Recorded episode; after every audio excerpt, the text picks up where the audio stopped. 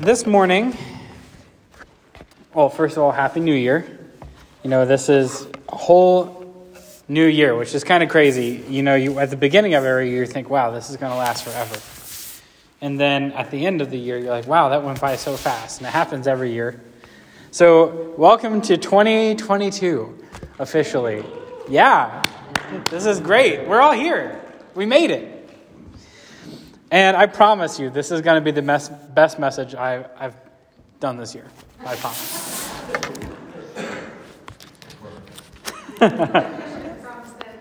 it's going to be the best one so far. It's not going to be the best one maybe this year, but definitely the best one so far.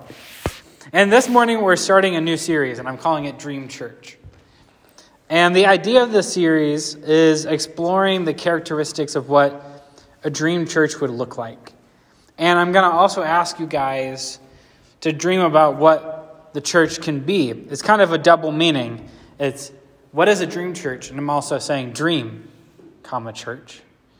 I want you guys to think about it. So, as you can see here on the screen, our first uh, message in the series is victory over fear. And I wanted this to be the first message because I know that for the last couple of years, our lives have been ruled by this lingering sense of fear, right? We've, we've had a global pandemic for uh, two years, and it's very fatiguing. As uh, Joyanne said, what did you say? Interesting? What was the word you used? I mean, fascinating. Yeah, it's been a fascinating last two years. That's a perfect word. Fascinating for sure. And there are memes floating around. You may have seen some on the internet or the Facebooks or the Instagrams if you if you're on those where it says 2022 like this is 2020 also and then people freak out about that because 2020 obviously holds a lot of bad memories for all of us. And it stirs up fear when, we think about what, what does this year hold? Because the last couple years have not been great. Some, some really awesome things have happened for sure, but overall in the world, they've kind of been difficult. And so, what does 2022 hold for us? And there's fear of disease, and there's death, and just the normal things of life financial loss, isolation, loneliness. the list goes on. I'm not, I'm not trying to be depressing, I'm just being pragmatic. I know that the new year can bring with it also a lot of hope and renewal. You know, this is a time for New Year's resolutions and to make changes and just get a fresh start.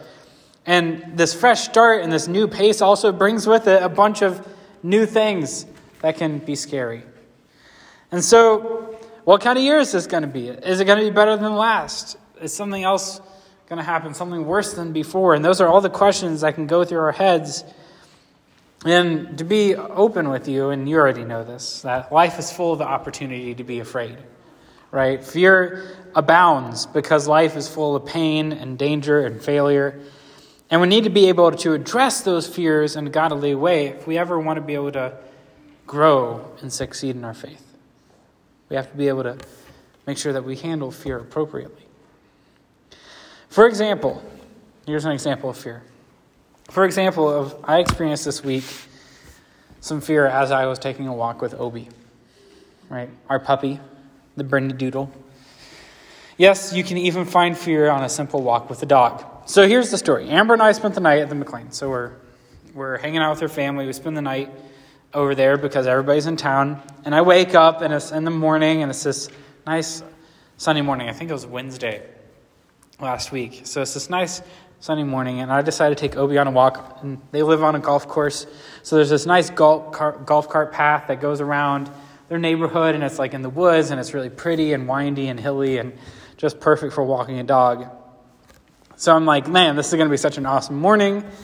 There's no clouds in the sky. There's just this nice light dusting of snow, which is kind of a nice pace of change from Michigan. So I'm like, okay, Obi, let's go. I put him on the leash. We go out their back door. We walk down the grassy hill and across hole seven of the Boulder Creek golf course. And then we get onto the golf cart path. And everything seemed to be going swimmingly. And I was really enjoying my morning walk with my puppy. He was really cute as he galloped through the snow along the way. And, you know, he was darting back and forth, smelling everything he could. And it was just really cute to be out there with him. And like I said, there's just that thin layer of snow, so it leaves all his cute little paw prints everywhere he goes. And these like cute little tracks. And I'm just walking next to him and we're having a good time. And then we get to this point, it's not even two minutes into the walk, where we've just made it onto the path. We get to this point where we're going up this hill on the cart path. It's relatively steep.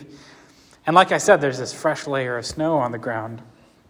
The perfect amount of snow to show off Obi's cute paw prints, but also the perfect amount of snow to hide a dark secret. So, I've been going up this hill, right? And I get to the steep part of the hill. My right foot slips, right?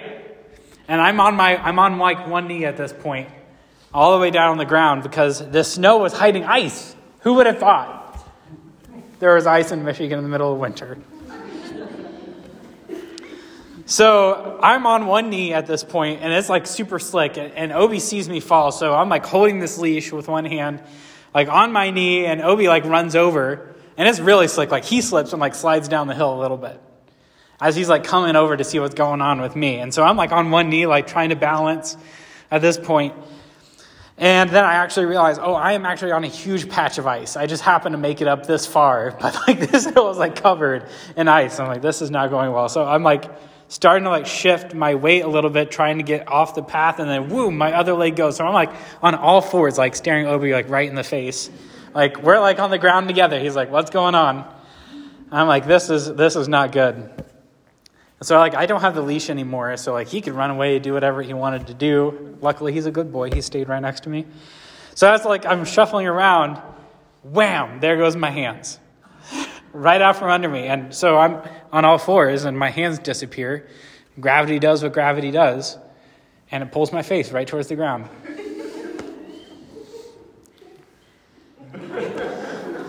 Hence what's on my face. So I, I, I slam my face right into the ground as hard as I can, and it hurts so bad. And I was afraid because I wasn't sure what had actually happened to me. All I felt was pain all over my face, and there was blood on the ground. I'm like, did I break a tooth? Did I break my nose? Are my glasses broken? Like, what is wrong with me? And I was afraid, I'm like, am I going to be able to get off this path, or am I just going to be rolling around in my blood for the next 20 minutes until Amber wonders where I am? So, after the shock of the pain of my face hitting the ground, and I, after that kind of wears off, and my glasses are covered in snow, so I can't see anything. So I take my glasses off, and I see that there's blood on the ground, and I'm like, just like laying on the ground face down at this point, like kind of like on my elbows, and Obi's like, "What is? What are you doing?" so I, I like shuffle my way, like wiggle my way over off the icy patch and onto the grass where it's totally fine to walk. And so I, I walk back, and there's just like blood dripping on the ground. I thought I broke my nose or like had a bloody nose at least, because obviously your nose sticks out in front of everything else on your face. So I'm like walking back, like like snow all over me, like my glasses are like tucked in my shirt. I'm like having Obi like walking next to me, and there's just like a trail of blood as I'm walking. And I walk into the house, and I'm like catching the blood in my hands. And Amber, I wake up Amber as I come into the basement. And she's like, "What's going on?" And obviously, I didn't have time to chat. I was like catching blood in my hands. So I'm like, "I'll just talk to you in a minute." so I just walk right past her, like Obi's like still on his leash. And I walk into the bathroom and I look up and I'm like, oh no, I wish it was a bloody nose because now I have this huge gash on my face, on my lip, and my forehead. This is what I looked like the afternoon after I got hit. And it was really, you can see here how it kind of swollen it is, but like for like three days, it like covered my bottom, like the bottom of my front teeth. And like I couldn't smile, it hurt to eat. It was bad. And I don't know how in the world it happened. But I hit my forehead and my upper lip, and my glasses and nose were fine. How do you, how do you hit your lip on concrete falling on your face and not hit anything else? I have no idea how it happened. But as I was there in my agony, it reminded me the other time this year my face was disfigured. If you remember, when I got poison ivy in the summer. I don't know. Mackenzie says it's endearing. Like, how often as an adult do you have a boo boo on your face like a kid? It's not funny, okay? It's not funny. Uh, so my lip was swollen, and it brought back these memories of poison ivy, which is just anxiety ridden anyway. And of course, you know, the entire family's making jokes at me the whole week. There is some sympathy. There's some sympathy, but it's mostly jokes. and our cousin Lily, for some reason this week, was on your face jokes. Like, everything was your face jokes. And so now is like the perfect opportunity, you know, to make your face jokes about my face. So the reason I, I bring this up at all is because it was the perfect example of how fear lurks in every corner, right? It, in the moment, like I said, I was afraid. Like, what, what injury did I incur? And then later, I had this kind of anxiety about walking. you know, just like I was afraid of walking outside with my dog. I was brave, though, and I went back on the path later that morning. Except I only walked on the grass during the steep parts. You know, I stayed clear, and by that time, it was late morning. it Was, everything was kind of melting away. So, fear lurks anywhere. It, it lurks on the icy path, it lurks in car wrecks and sickness. Even walking your dog can be filled with fear. And this is what fear does to us, right? It controls our lives. It, it takes control over us and it holds us back from all sorts of things. It stops us from pursuing things looking at opportunities. And sometimes that's really detrimental to our lives. It's especially detrimental when it stops us from doing things that God wants us to do, right? When fear holds us back from walking faithfully. And now, fear is natural. I'm not saying it's wrong to feel fear because fear is a result of the sin in our lives, it's a result of the fall of man. But just like sin, I think fear can be overcome it can be conquered by God's power. And fear is not a characteristic of a dream church. Would you agree with me? Fear is not something that we want to control our church. And it's certainly not something I think we like in our dream identities of ourselves either. We don't want to be fearful people, we don't want to live in fear. So it's our job to recognize God's power in our lives, to follow Him, to allow Him to show us how to live that way we can live at peace. And particularly today, that way we can start off a year on the right foot. We can start off the year already overcoming the fear of our lives. So I want to start at the beginning. Where does fear come from? Open up your book, your Bible, to Genesis chapter 3 with me. We're starting all the way at the beginning, at the beginning of fear.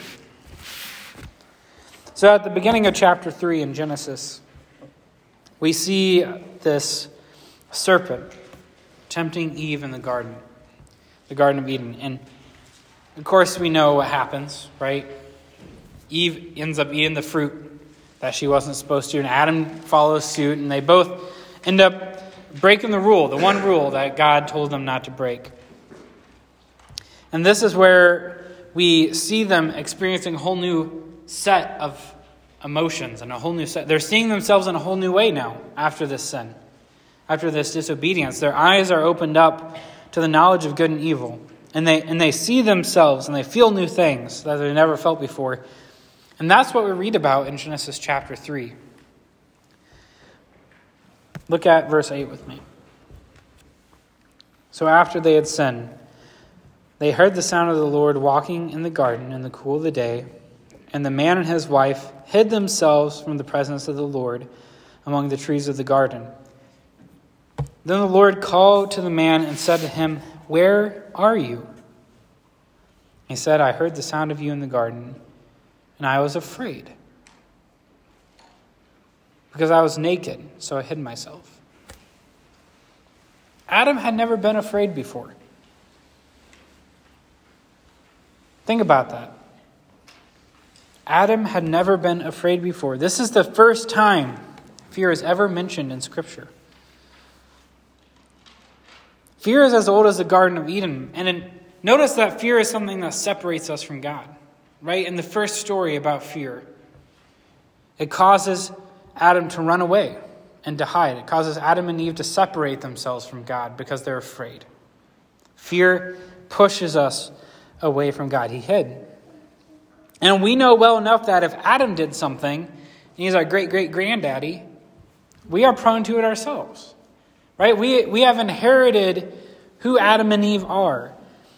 And so when we are afraid, when we're ashamed, when we have these problems, we also hide. Have you ever felt like hiding because you've been afraid or ashamed? Have you ever felt like running away? Even if you didn't have the opportunity, you may have felt that. And I remember I literally did this when I was a boy. I, I was wrestling my brother. I think I maybe even told you guys a story where we were wrestling and he ended up cracking his head on the side of this bookshelf and he was bleeding. So I ran downstairs and hid behind the recliner because I was afraid of what was going to happen.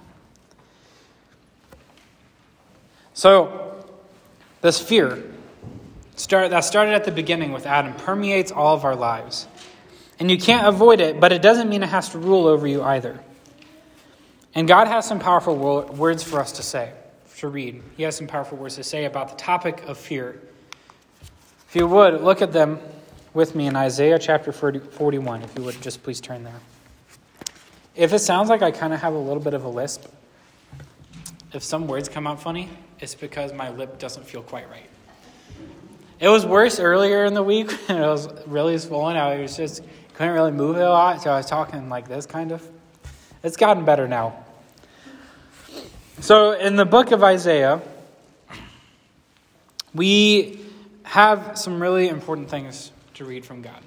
He, he makes some promises here. And I think we can apply it to ourselves because, well, we'll get there in a second after we read verse 9. We'll kind of qualify why I think this applies to us today. So, Isaiah 41, read verse 9 with me. You whom I have taken from the ends of the earth and called from the remotest parts, and said to you, You are my servant, I have chosen you and not rejected you. So, the first thing that we need to get through our heads is that if we believe in the Son of God, Jesus, if we believe he's our Savior, then we become the chosen of God. That's what Scripture says, that we become these chosen children of God, which is why I think this passage applies to us, because God is talking about how he protects his chosen. And we are now his chosen through his Son. And it says that God is not going to reject us, he, He's called us, He's not going to throw us out. And sometimes, like in the case of Adam, our fear can drive a wedge between us and God. But the good news is that God doesn't reject us. So if we go and hide from God, if, if we separate ourselves from God, God doesn't do the same thing. He doesn't say, Oh, I see what you're doing over here. I'm just going to step aside from you too. No, he says, Hey, I, have chosen you and I've called you. I'm not going to reject you. It's a really good question, or it's a really good promise. And the question I think all that poses to all of us when we, when we see that fact is does our fear or our doubt negate the words that God has spoken?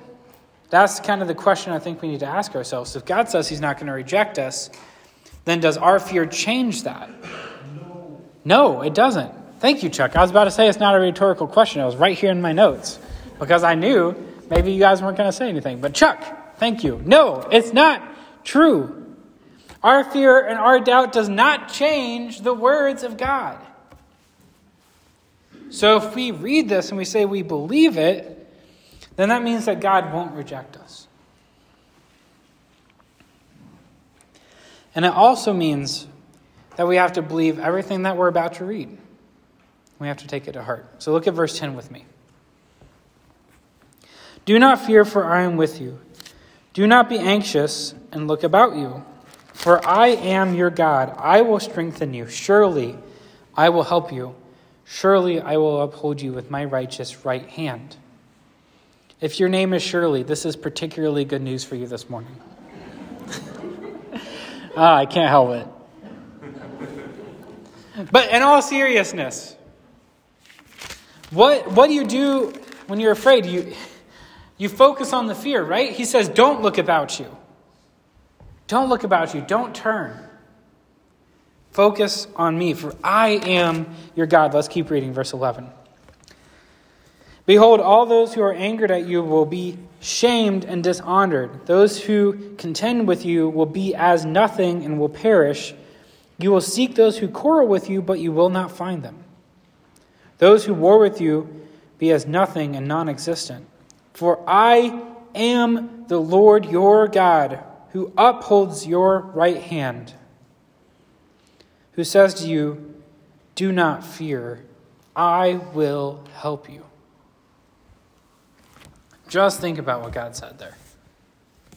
I am with you. I am your God. I will strengthen you. I will help you. I will uphold you. Those who come against you will be ashamed. You will not be able to find your enemies. Do not fear. I will help you. That's God saying that. Yes, these words were said over 2,000 years ago. Yes, it may be hard to believe these words when you're afraid, but they are true. They are true, and they are powerful. And these are the words that need to rule our lives, not our fears. Because there is no fear in this world that should stop us. Because nothing in this world can stop God. But if there is any fear that you should allow to change your hearts, if, if there is a fear that you should let change how you think, if there is a fear that affects how you live, it is the fear of God. As Proverbs 7 1 7 says, the fear of the Lord is the beginning of knowledge.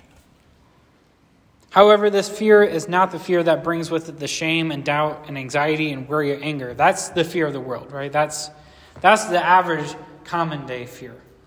No, the, the fear that Proverbs is talking about is the fear that instills reverence and honor and respect, right? So when we revere and honor and respect God and we put our trust in Him no matter what, that means we believe what He says, that He's going to strengthen us and be with us. And as we dream, remember that's the whole point of this. As we dream about what kind of church we can be, I want us to apply this victory over fear that we have in our lives. I want us to leave, particularly, the fear of failure behind. Perhaps nothing stops us from acting more in faith than the fear of failing to do something. Right? That, that stops us even before we start.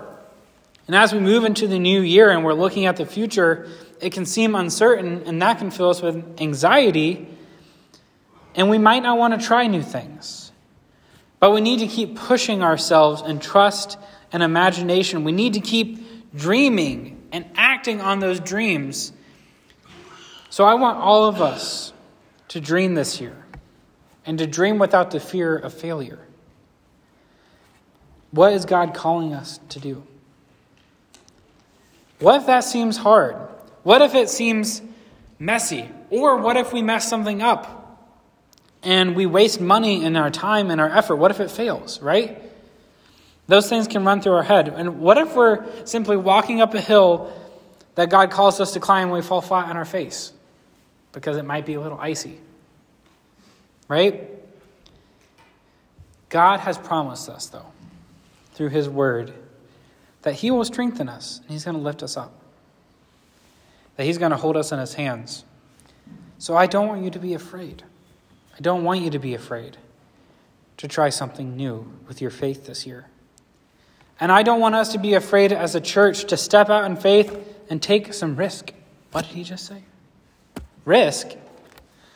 I know that's something we don't like to do. We don't like to take risks. We like to split up our 401ks and all these diverse funds to make sure nothing goes wrong. And, you know, we have a safe fund and a more aggressive fund, but not too aggressive, you know, and make sure we wear all of our seatbelts and make sure our shoes are tied. We don't like to take risks because risks imply you might fail, you might get hurt, you might lose something.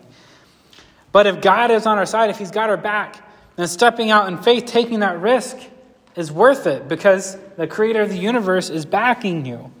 And I hopefully this can spark some thought in your mind. This can get you thinking, what, what could I step out and do?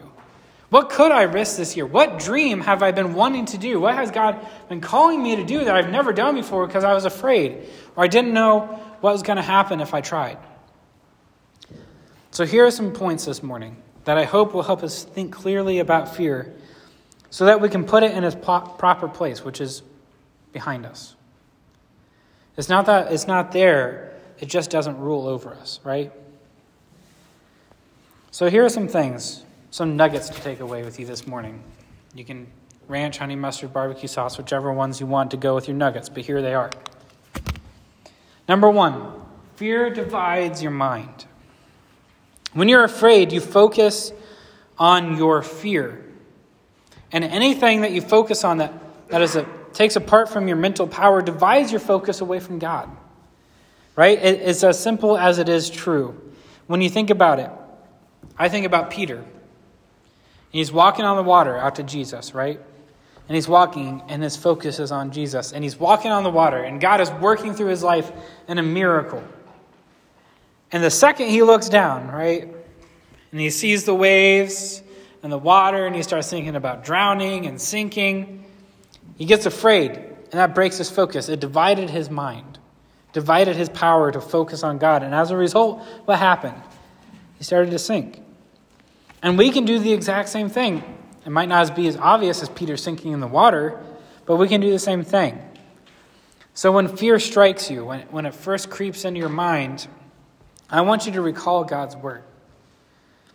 For example, the words of Isaiah 41 that we read this morning.